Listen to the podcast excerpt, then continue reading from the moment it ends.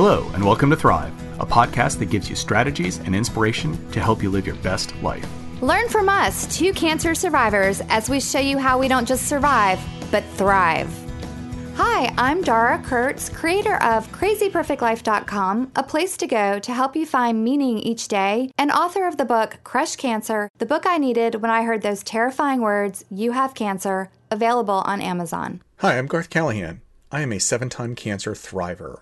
But more importantly, I am also the original napkin notes dad. I've been writing notes to my daughter Emma and sticking them into her lunch ever since kindergarten. We are so excited to introduce our audience to Karen Wonders, PhD, and the founder and director of Maple Tree Cancer Alliance. She works as a professor of exercise science at Wright State University and serves as the director of the sports science program. Dr. Wonders is an active researcher in the area of exercise and cancer treatment related pain and neuropathy, and we have much to discuss today. Welcome, Dr. Wonders. We are so happy to get to talk to you. Oh, thank you for having me. I'm excited to talk with you. So, I'm super interested in really hearing about all of your findings in the research that you've done. So, tell us a little bit about your research and all that you've learned. Sure. You know, I've been doing research in the field of exercise oncology now for 17 years, which is really hard to believe.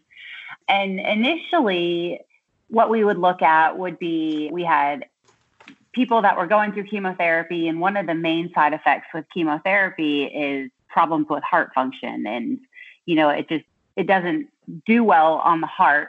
And so we were looking at, you know, how does exercise can exercise potentially help attenuate that or weaken some of the effects of the chemotherapy? So we, you know, would look at different bouts of exercise and different exercise protocols to see what effect that that had on the heart.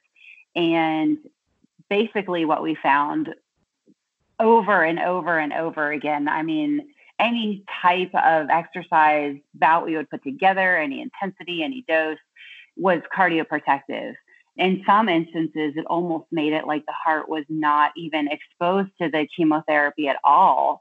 And so for me, you know, I spent three years doing that while I was getting my PhD. And that's really what made me a believer in this and what made me realize that exercise truly is medicine. There, there is something here that's protective.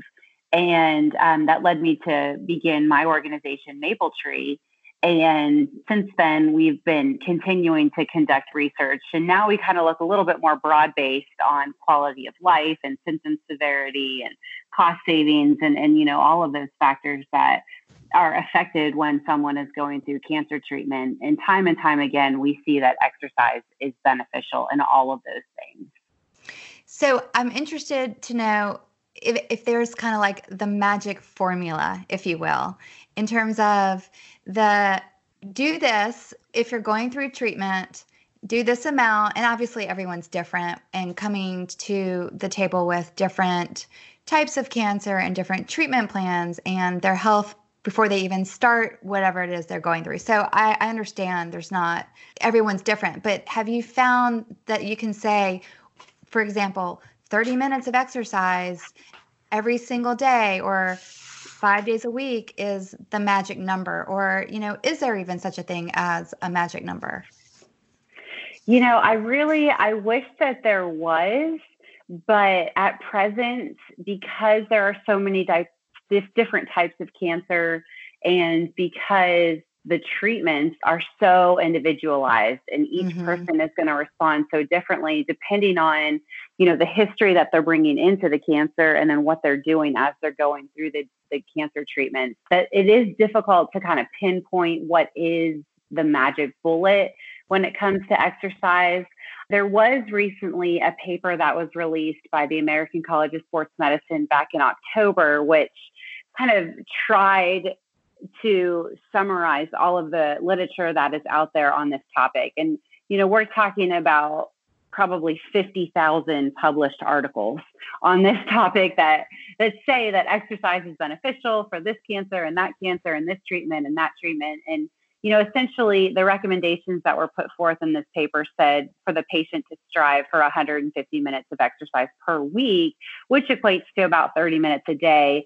But, you know, when you boil that down to the individual, it is so unique to that person. And just like every treatment is going to be individualized for that person, I believe that exercise really should be as well. And you know, it's not always necessarily a one size fits all approach because sometimes someone might be having a bad day and that instance you need to modify what it is that they're doing. And so we really try to try to take an individualized approach to our exercise treatment. So, let's talk about me. okay. So let's take this opportunity to give Garth some free advice. I'm just kidding. That's good. I'm happy to help, Garth. so, um, so Dara and I are both cancer survivors. I'm a survivee, I think. So I did daily chemotherapy for four and a half years. Mm-hmm. And when I hear you say 30 minutes of exercise a day.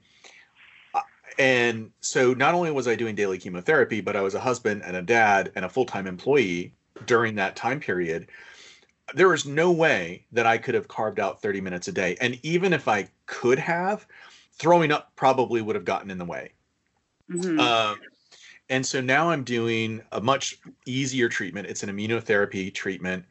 I am very fatigued. So waking up in the morning is is a big challenge for me. Once I get going, I'm pretty okay. And just recently, within the past three weeks or so, I decided to start sprinting. Mm. So I hate running. I've always hated it, but I have a dog who loves to run and run fast for short intervals. So, in order to make my work life better, because I work at home and I don't want her barking like crazy at two o'clock in the afternoon because she's full of energy. I take her out in the morning and we run around a softball field and we run at a pretty good pace, good for me anyway. And then we do a couple of like 50 yard dashes. And we do that over and over again until her tongue is so long that it's mm-hmm. touching the ground. And I know that she's going to sleep for a good five or six hours after that. But again, and I'm still a full time employee, I'm a husband, I'm a dad. And when I'm not looking like I'm full of energy, I'm tapped out. Mm-hmm. So, you know, help me understand what would be a really good program for me to strive for. Knowing again, knowing that, I mean, I, the the fatigue, and and I think this is the same for anybody who's in treatment. Fatigue is just killer.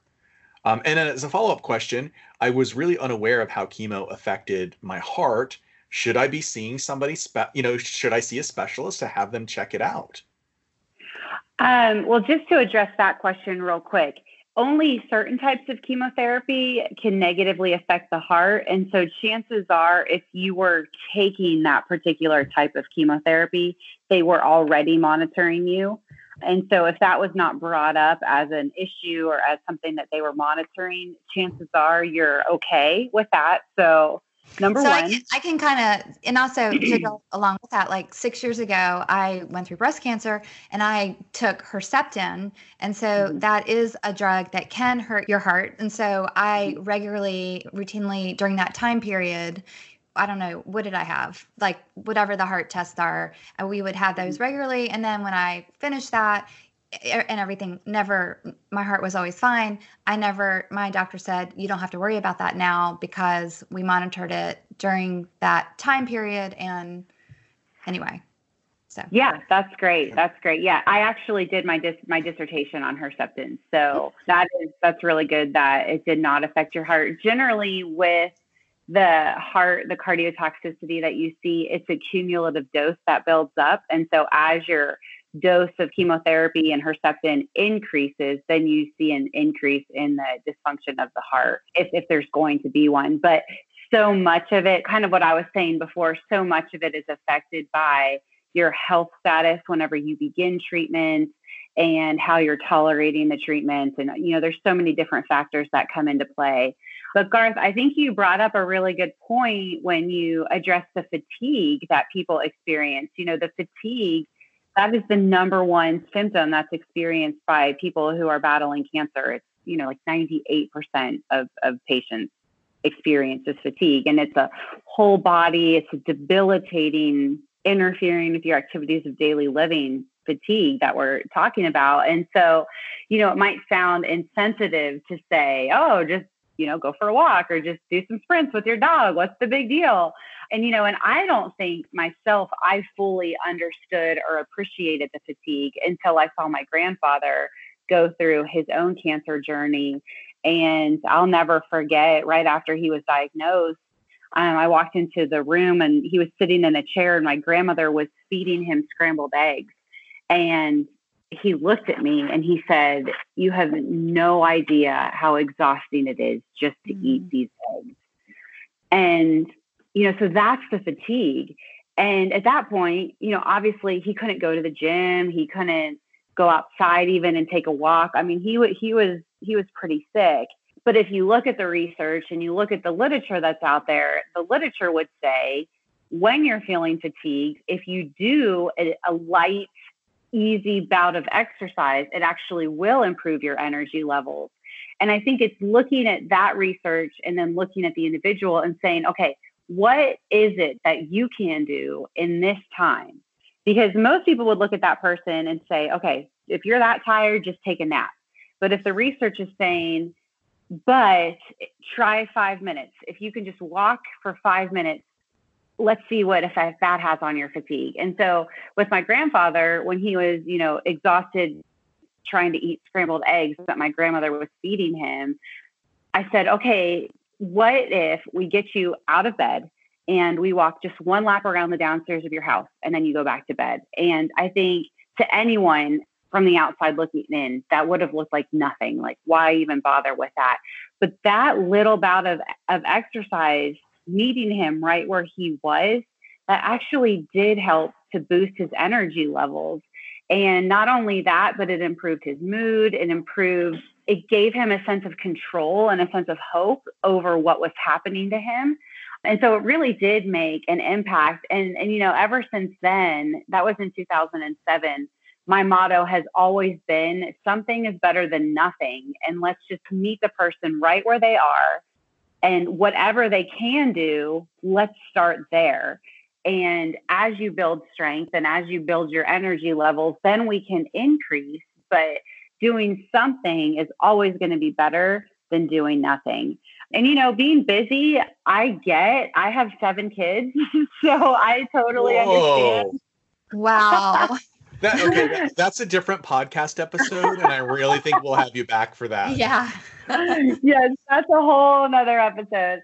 Um, but I understand being busy. And one of the cool things about exercise is it doesn't have to be 30 continuous minutes if you just were to break down in your exercise into a 10 minute bout in the morning, a 10 minute bout in the afternoon, you know, 10 minute bout at dinner time, that cumulative effect of exercise still has the same benefits as one full 30 minutes out. And so, really, I think it becomes where can I sneak a little bit of extra activity into my day? When, you know, for me, whenever I'm folding laundry, I will you know, I'll stop and I'll do like some push ups. Or if I'm giving the kids a bath, I'll do squats. Or one time I did burpees, and you don't want to do that on a slippery floor. But you know, it's trying to trying to sneak it in wherever you can, just to increase your your activity levels. And over time, that cumulative effect will help you feel better. It'll help improve your energy, and you know, you'll see the benefits of that. I think that is so true. And I love how you said that you believe in meeting the person where they are and then just kind of growing from that. I'm curious about if you've done research that has been after someone goes through treatment or even looking at just society as a whole, if you will, but really kind of focusing on cancer prevention and how exercise can play a role in that. So, I don't have you done or do, can you share with us the research about that? Is there, again, I'm going to go back to this magical formula in terms of exercise and cancer prevention? Yeah, you know, that's a really good question. And there is a lot of data out there that looks at exercise and also nutrition. and you know eating a plant-based diet and the role and we're going to go there. We're going to go to that topic right after this question because i'm all right. super excited to talk to you about that. But you know there is a lot of research to look at the role that that could possibly play in cancer prevention. And you know there is definitely a protective effect of exercise and there's definitely a protective effect of healthy nutrition and eating a plant based diet, whole foods nutrition, all of that. It's not a guarantee. And, you know, I do talk a lot with patients. So, on a broad spectrum, we serve about 5,000 patients a year, give or take. 90% of them did not exercise before mm-hmm. their cancer mm-hmm. diagnosis. So you still have 10% who did exercise and who did eat healthy. And those people sometimes come to Maple Tree almost feeling like their bodies betrayed them. Like I did this, I checked all the boxes, I did all the things, I ate all the vegetables and I still got cancer. Like and and and they're really upset that that this happened. Um, and so, you know, there are environmental factors that come into play and genetics that come into play. And, you know, there's so many different causes of cancer. But I always look at it like, well, possibly your exercise and your healthy living was able to keep cancer at bay for a number of years before you were actually diagnosed. Like my own grandfather, he was very, very active. He exercised his entire life and when he got cancer, that was one of the things that people said was, well, he he exercised and he was quote unquote healthy. So how did he get sick? And and you know, and it was just one of those things that maybe have he not made those those conscious decisions to eat healthy and to live a healthy lifestyle, maybe he would have been diagnosed with cancer 10 years earlier. Like you never know what you are able to prevent by making these healthy choices. On the other side of that, there is a ton of data out there looking at exercise and plant based diets and keeping cancer in remission. And um, for certain types of cancers, particularly breast cancer and prostate cancer and stomach GI cancers, they're definitely seeing a protective effect of the exercise and the healthy eating and helping to keep the person in remission and reducing cancer related mortality as a result after they've developed the cancer. I, re- I remember when I was first diagnosed with cancer, or, or shortly somewhere, you know, in that first year or so, I wanted to have a conversation with my daughter for a couple of reasons. I wanted her to understand that the cancer that I had was not genetically inherited. Um, so I didn't get it from mm. my parents, and she wouldn't get it from me. But I took that opportunity to kind of talk about the top 10 cancers that are out there and we went over the risk factors. One of my early oncologists, when I was asking about, you know, is there just something wrong with me? And she said, yes, probably, because the two cancers I was diagnosed with. She said, typic- how much time do you have? And I'll. Yeah. yeah. And she basically said, yeah, you know, the cancers you've been diagnosed with are typically diagnosed in 65 year old men. And I was 42. And so we couldn't really determine the why, which was fine. But I wanted to you know give my daughter a head start and mm-hmm. so we took a look at the top 10 cancers in the united states we took a, a look at all of the risk factors for those top 10 and the amount of risk factors in those top 10 you know outside of smoking and lung cancer you know almost all of those the the risk factors were obesity high blood mm-hmm. pressure mm. poor diet no exercise. And it wasn't necessarily, hey, you're checking these boxes or you're not checking these boxes and therefore you're going to get it. But there was such overwhelming evidence that said, you know what, if if you don't exercise and you don't have a you have a high fat, you know, diet and you are, you know, obese or overweight, you're adding extra risk factors to your overall life. Mm-hmm. I think that was a really strong conversation to have with my daughter, who was an early teen at the time. Mm-hmm.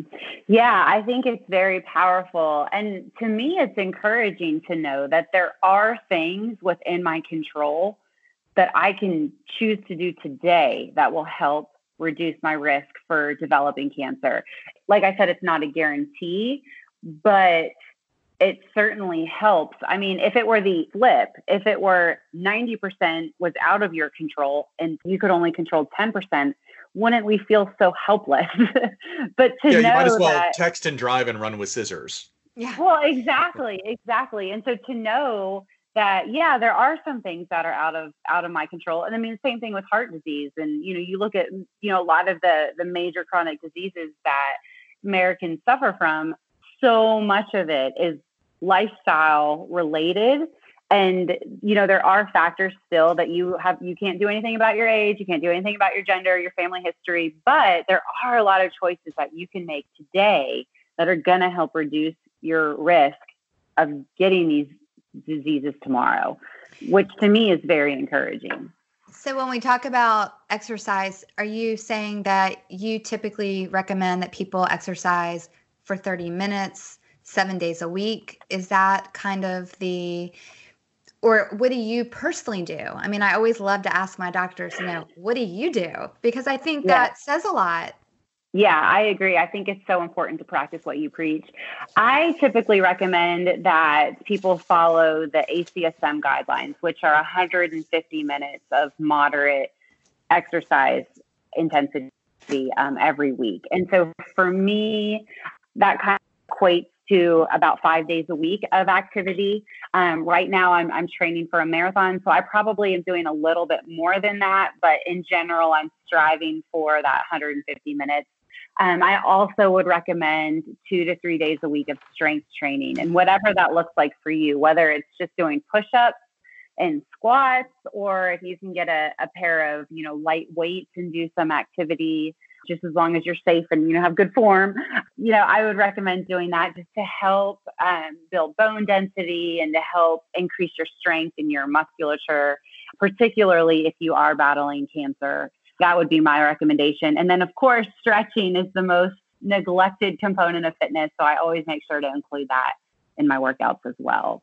Such good advice. Well, I'm really hoping that we can switch, the, kind of take the conversation and discuss your diet, healthy eating. And you specifically brought up plant based. And I'm so excited to kind of talk to you and hear your thoughts on this. This is a question that I have asked for years. I have mm-hmm. asked so many doctors people that I've met, you know, the circles that I meet when I'm speaking and kind of out. I mean, I do come in contact with a lot of people. I feel like nobody can give me an answer when I say, should I be eating a plant based diet? And I would love to hear your thoughts. Yes, that is a great question. And that is a point of frustration for me as well because you, I mean, the chances are you won't find a doctor who will tell you flat out, this is what you should eat and here's what you should not eat. And is it because they haven't done the research or it's really hard to measure because um, not all proteins are created equally, for example? Like, are you eating organic or are you eating regular chicken? So, like, how do you even Mhm. measure that in terms of there's so many different factors? Exactly. And so I think the doctors would tell you that there's not enough research. Um, I've also had a doctor tell me point blank if he had a patient who wasn't eating, he would tell that patient to eat whatever they wanted.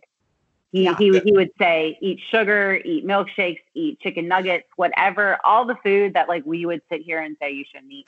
Because He- they're just trying to get calories at that time. Right, exactly, exactly. So I think that is why I've had doctors behind closed doors Mhm. tell me that they would recommend a vegan diet, which some nutri- some dietitians would say that that might be a little too extreme and because of the B vitamins and all of that stuff. And so I think plant based is a very non-threatening way to say, you know, you can still like this is follow these principles. If it were me, if I were battling cancer, I would probably, based on the research that I've done, I would probably be 100% vegan.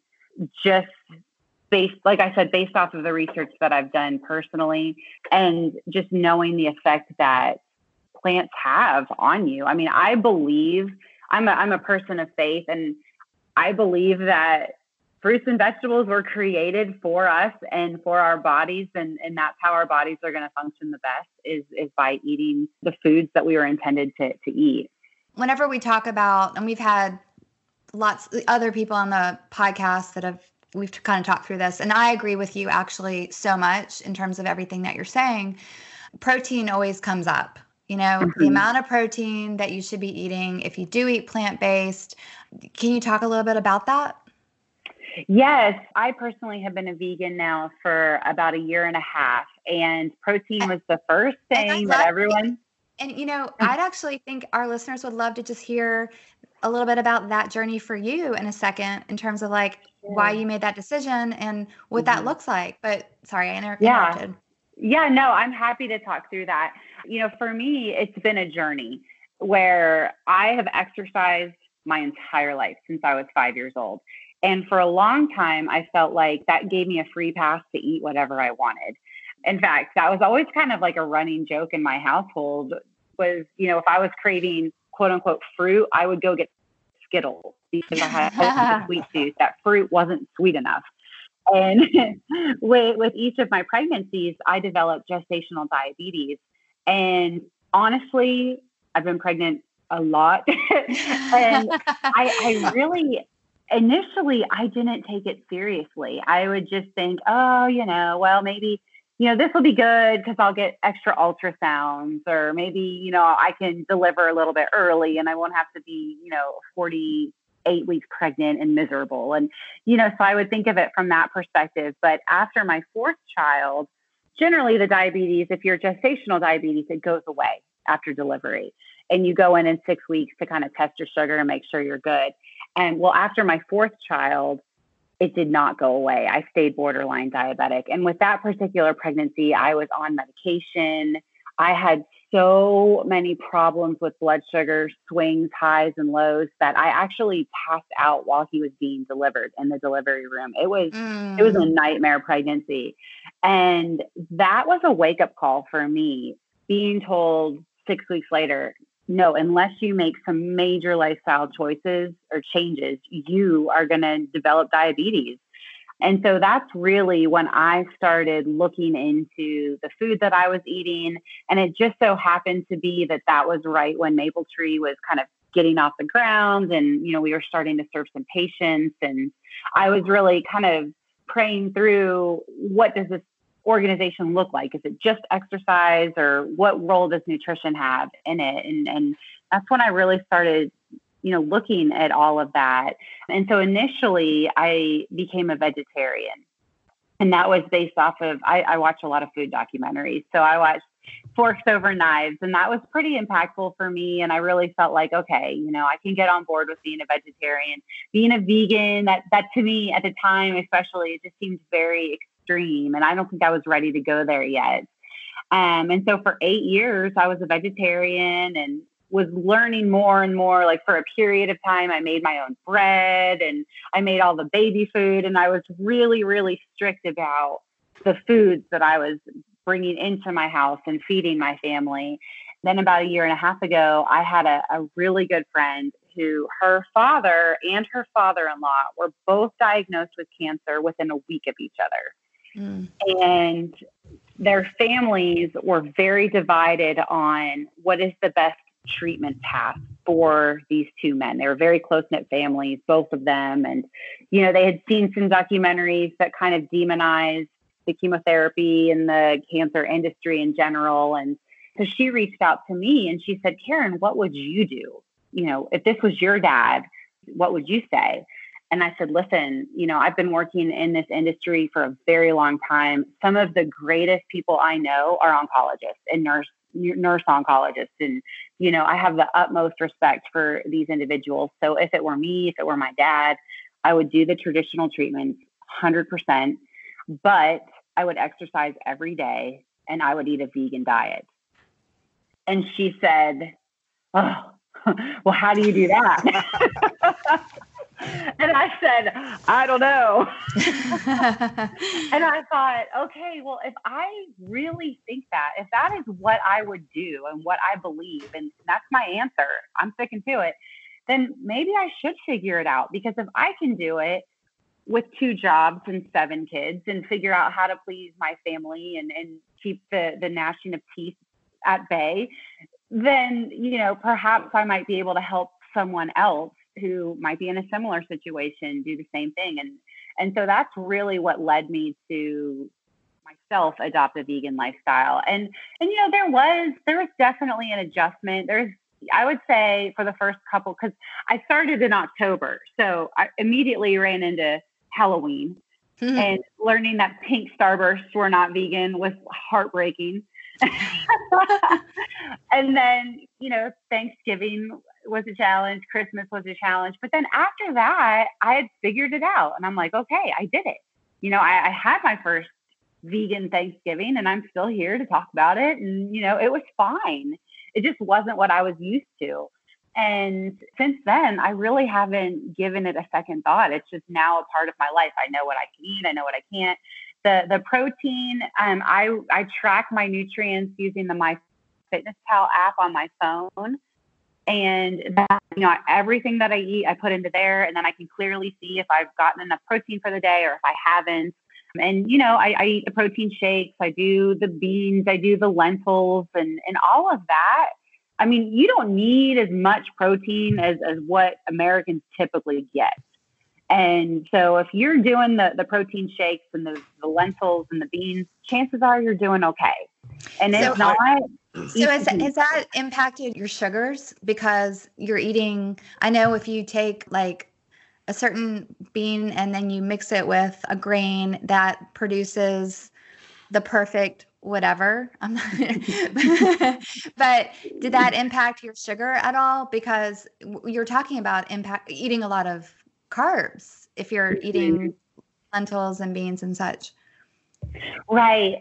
So initially, when I first became a vegetarian, I ate a ton of carbs because it, I ate a lot of refined carbohydrates. Let me say mm-hmm. that way. So I would eat pasta and bread all day long.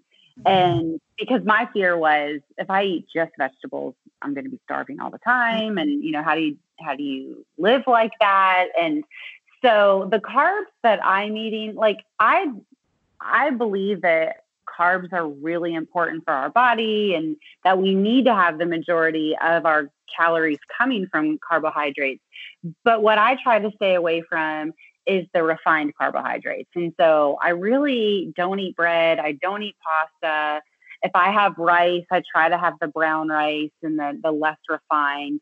And if I follow that, I do much better. Like I don't I don't bloat out, I don't have the inflammation, I don't have the swings with my blood sugar. If I do have carbs, like there's just some days where I just want a piece of bread and or you know if my family is eating a pasta and, and i'm just like oh that looks so good and i'll have some which is rare but if i do immediately i can tell immediately my body just responds by like bloating outwards and so i think for me my body is so sensitive to the foods that i eat that i just i have to be careful but I think you know if I if I stick to my nutrition and I cut out the processed foods and I cut out the refined foods, then generally I do not have problems with blood sugar or highs and lows and swings like that. So interesting. And I love that you practice what you preach. And I love that you said, you know what, maybe I should just try to figure this out. If this is what I'm telling people, why am I not doing it now? Like, if, if, if I think it's so important, and also just all the research i mean it is becoming more mainstream people if you say like i'm a vegan nowadays i don't think that people look at you maybe like they did 10 even just 10 years ago i mean i think uh-huh. it, it's becoming we all know so many people that have kind of gone down that path and i personally eat mostly plant-based but and you know after this conversation i'm actually going to go back and mm-hmm. rethink some things because i do eat organic meat chicken and I do eat and dairy's always been one that I've really as a breast cancer survivor it's been about almost 6 years but you know I do really believe that it's probably in my best interest to not eat dairy but you know again some of these things are so hard to measure mm-hmm. and it's been such a challenge for me to try to get to the bottom of you know mm-hmm. what is in my best interest And I do think right. what you said about, you know, plants, fruits, and vegetables at the end of the day, yes, I do think that they are what's best for our bodies. I think, you know, one of the things that cancer patients go through is, you know, there's this this active bargaining that happens, right? So whether it's with God or the universe or whatever, they're like, okay, if I get through this and let me continue to, you know, do this, this, this, this, and this, and I won't get cancer again. And mm-hmm. you know, that's that's really not the way to look at it because you have had cancer, right? You've had that genetic disposition at that point. Your your genes have expressed themselves in a certain way. And yes, you can impact that in the future. But the time to do this is before right mm. right if, if you if you are exercising and you are eating the diet that's appropriate for you and you're kind of avoiding the things that can cause genetic mutations to happen the time to do that is before the mutation happens you know obviously that that doesn't include anybody who's genetically predisposed through some sort of family inheritance but you know and again you can't um, like i look at my body I am doing my best to reverse the damage. And I think between my cycles of exercise, um, and, and, you know, on a side note, uh, having a dog is a great way mm-hmm. to get that 30 minutes, right? So, um, True. we, I can't, I can't tell you how many times I said to my wife, "Oh, I'm too tired to walk the dog," and she was just like, "It's your job. You go walk the dog." I love your wife. She's like, she's like, I don't care. yeah, uh-huh. but it was like, hey, look, she's, you know, she knew in her head. She was helping you. Right. Helping my, you my husband just wants to you. sit on the couch, but if he goes to walk the dog, he's probably out for 30 or 45 minutes. And it might not be great exercise, but it's something. You know, between treatment and exercise and eating what I can, I feel that I'm responding much better. I've, I've provided an environment so that my body is very receptive to the treatment because most patients who are in my shoes do not live as long as I've lived. Mm. And, you know, is it that I'm just incredibly lucky? I would say no because I got the cancer to start with, right? That that kind mm. of hmm. erases the luck. But I am doing what I can to make sure that my body can repair itself and can live a good, long, full life despite having cancer kind of scattered throughout. Mm-hmm. Right. Well, it, it's just like what your your podcast is. I mean, you're choosing to thrive in in the middle of this very very hard, difficult diagnosis. And I think that if anyone is listening and can take heart with, you know, maybe they're sitting here thinking, well, I didn't exercise, I didn't eat healthy, and, you know, now I have cancer. So what's the use? You can do things right now, whether you were just diagnosed yesterday or whether you were diagnosed 50 years ago or you've never had cancer. We all have things that we can do, and there are choices that you can make. And, you know, maybe it, it's not that you eat one cookie and you get cancer. But the cumulative effect of all of these choices every single day, they do play a, a role in protecting your body or hurting your body. And, you know, I think just being mindful of these choices that we're eating and trying day in and day out to do the best that you can is, is so important. And I really believe it will protect your body um, it, it, can lead to, to help, uh, you know, preventing certain types of cancer. Um, but then if you have the cancer, it will help you to thrive. You know, I mean, it, it's so much better than just giving up and just saying, well, what are you going to do? You know, because because we've seen people on both ends of that spectrum. And we had a, a patient, the one the one patient who was probably the most impactful in my my own personal life was a woman named Cynthia who had been battling breast cancer off and on for 17 years. And she was the very first patient that we ever served. And two years earlier, she had been diagnosed, or I guess it was two and a half years earlier, she had been diagnosed again with stage four metastatic breast cancer and was told at that point, go home, get your affairs in order. We can't even treat you. and, and just basically give up. And she chose, at that point, she chose to eat a vegan diet and to exercise.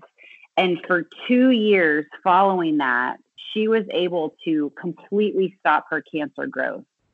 And she still died. I mean, so I don't want to like lead you into, any misconceptions that if you do this, you're never going to die from cancer. You know, you're always going to beat it. It always is going to be positive and sunshine and roses. Like she still died from the cancer, but she got two extra years, which was huge. She got to see her daughter graduate from high school. She got to see another daughter get married. I mean, the, the things that can happen in your life in two years are incredible. And she got to be a part of that. And I believe with my whole heart, it was because she ate a vegan lifestyle and because she exercised. I believe that those two things are what allowed her to live for two extra years. And I carry that with me every day. I so mean, Dara, I just think, yeah. Dara, it's been a while since I've teared up on our podcast. Mm, and it's yeah. happening right now. And here's why. So, you talked about the changes that this woman made, and she got two extra years. Back in 2014, I actually had doctors tell me that I could expect to live a year. And I was very fortunate that I responded incredibly well to the treatment. But here's where, in some cases, an extra year or two or three really matters.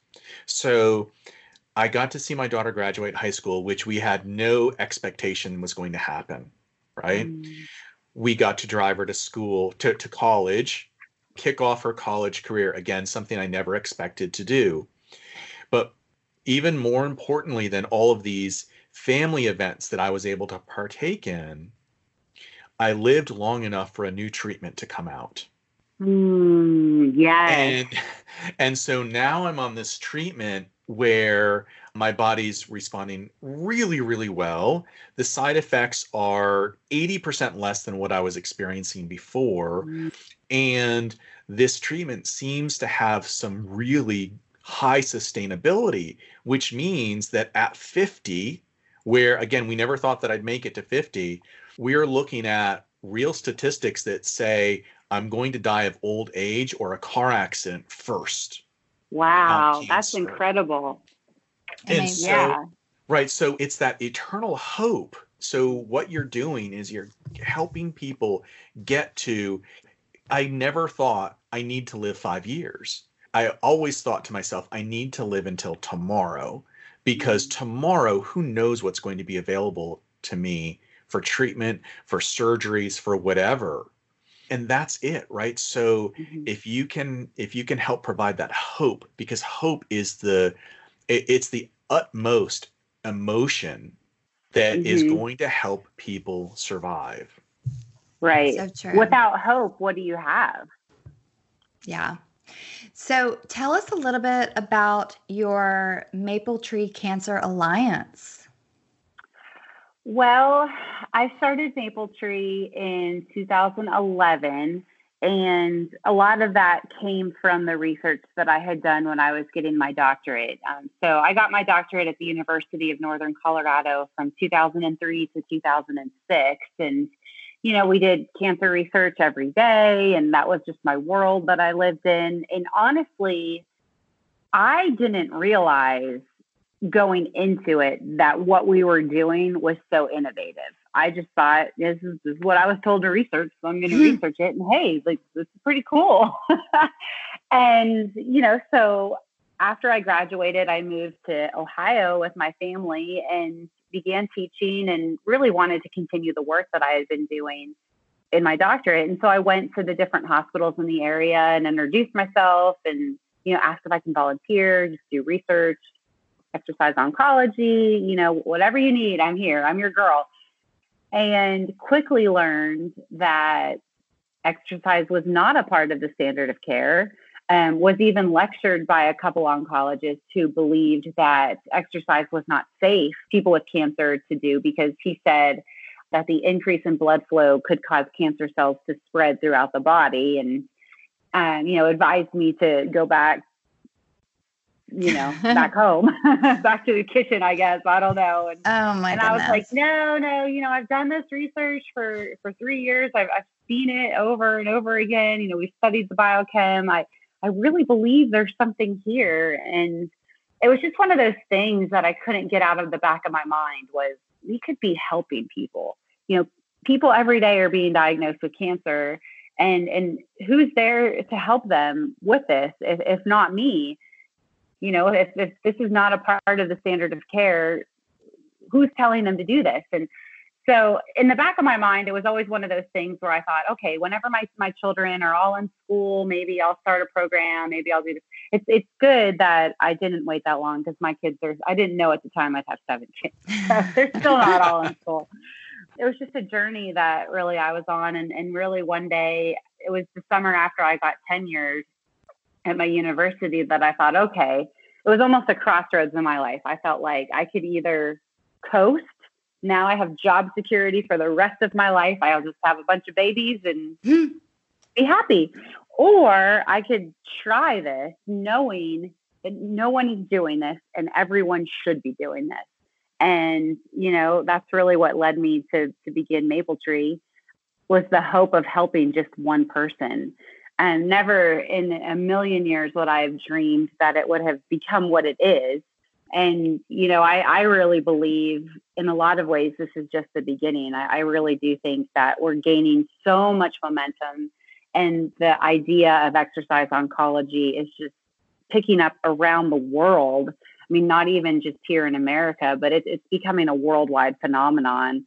And you know, it's my hope and my goal that that Maple Tree would really lead the way in in establishing this and a standard of care for everybody. Amazing. So, how do people work with you or go to one of your centers? Like, tell us a little bit about how our listeners can have the Maple Tree experience. Yes. Well, we right now have 19 centers in the US. We are located primarily in Ohio, Pennsylvania, Florida, and California. My goal is to be nationwide within the next five years. It's happening, it's picking up, it's picking up, I will say that. But in the meantime, we do have a lot of programs available on our website. And so, you know, please feel free to check out our website. It's www.mapletreecanceralliance.org. We have a number of online programs that are designed to help people who have never exercised before or never eaten healthy before. Like we talk about the very basics all the way from that to we have weight loss programs for people who may have gained weight during cancer treatment. A lot of hormone driven cancers cause weight gain. And so we kind of talk through different strategies to help you reduce that weight. We have a membership option where you can get customized workouts and recipes that are all subdivided according to your symptoms and you know if you're fatigued try these recipes. If you're immune compromised, these recipes might help. So we have a lot of different things available to people. And then we do a lot of challenges. So last summer we did a meatless Monday together. We had more than 100 people sign up for it. It was it was a pretty exciting. It was exciting for us. That was a lot of people. Over Lent this year, we're going to do 40 day sugar free challenge. And so we have a webinar coming up where we're going to kind of talk through sugar and where is it hidden in foods and how can you spot it and what does it do in the body. And then from that we're going to lead into join us for 40 days sugar free we'll give out recipes. We'll cry together on social media. But our goal is just really to try to give people the tools that they need to implement a healthy lifestyle because people know they should do it it, but there's a big difference between knowing you should and actually doing it. And so we want to try to bridge that gap for people. I grew up Catholic. I'm a practicing Catholic and celebrate Lent. Mm-hmm. But in my mind, I'm already thinking of like the loopholes. Right? like, Sundays, like, Sundays. That's right, Sundays, right? So Sundays don't count. Way to uh, cheat the system. Yeah. Oh my but, you know, Whatever works for you. Hey, if you give me six days a week, I'll let you have Sundays. oh, it's fine. so funny. I, I'm. I think my parents did not. They neglected to tell me growing up that Sundays didn't count. Oh. Um, that is so, so funny. Oh my gosh. I won't we'll tell. Have... I won't tell a soul. so at Maple Tree, all of our services, whether it's the individualized exercise programming or the nutrition counseling that we do or the emotional support, all of that is one on one. It's individualized and tailored right to the needs of the individual. And the best part of all is it's all free. So the patients don't pay for anything. That's amazing, Karen. So I'm just going to ask you who's paying? How does that work? well, being that we're a nonprofit, we do get a lot of personal donations and private donations. Um, I write a ton of grants. I wrote 32 grants last year. And then in a lot of instances, we're supported by hospital foundations, which underwrite a lot of the cost for us. Amazing. Of course, we'll put um, the link to the website in the show notes so all of our listeners can click on that and learn more about you and the center. And really, I think it's just a plethora of knowledge that our listeners can get the answers to all their questions. So, thank you so much. Your work is absolutely beautiful, and we are so impressed. We always ask our listeners if they will share with us a thriving tip, which is just like a little extra nugget of goodness. And you've already shared so mm. much with us, but if there was like one thriving tip that you personally use in your life every day that you would love to share with our listeners, what would it be? I always say that something is better than nothing. And so when there's days that you just don't feel like it, and I have days like that where I just, I'm not feeling it.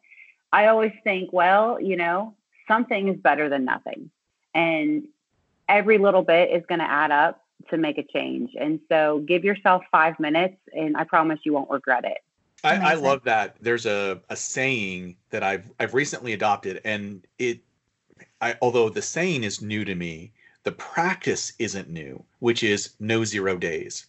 Mm. And so when I started writing notes to my daughter and sticking them into her lunch, we made a commitment as a family that there were there was never not going to be a note in her lunch, which mm. also meant that mm. we went to extreme measures when I screwed up because I'm human, right? Mm-hmm. And so there were days that I would forget and then I would have to drive the note to school and Aww. give it to the office people so that they could stick it in their lunch before lunchtime. Mm-hmm. So that no zero days, and I've recently started to really think about that in terms of exercise. You know, if, if nine o'clock rolls around at night and I'm ready for bed and I haven't exercised, then I have to do one push up. Mm. Right? I it's, love that. It's, it's a no zero days. So what's interesting is I had one of the things that I do on the Thrive podcast is I share a napkin note one of the notes, one of the many, many notes that I've written to my daughter over the course of the years. And fortunately, one of the things that I started doing when I was initially diagnosed with, with, cancer was that I started cataloging the notes. So I have taken pictures of every single note that I've ever written to her. And I had looked at this earlier and I was trying to figure out how to work it into today's conversation. But you just teed me up in the most perfect way. And this is a note that I wrote five years ago to her. Wow. Yeah. So, I, and again, I we've kept all of these. And so, for again, for those of you who who might be listening to the Thrive podcast for the first time, I've been writing notes and sticking them into my daughter's lunch ever since kindergarten. She's a sophomore in college, and she still gets a daily napkin note from me. Mm. Um, and so, this is a note that I wrote back in 2015. Dear Emma, you can't drive a parked car pick an option and go. Starting is progress. Mm, that's perfect. Yeah. So I mean, you you te- you couldn't have teed me up better for that note. And, I love it.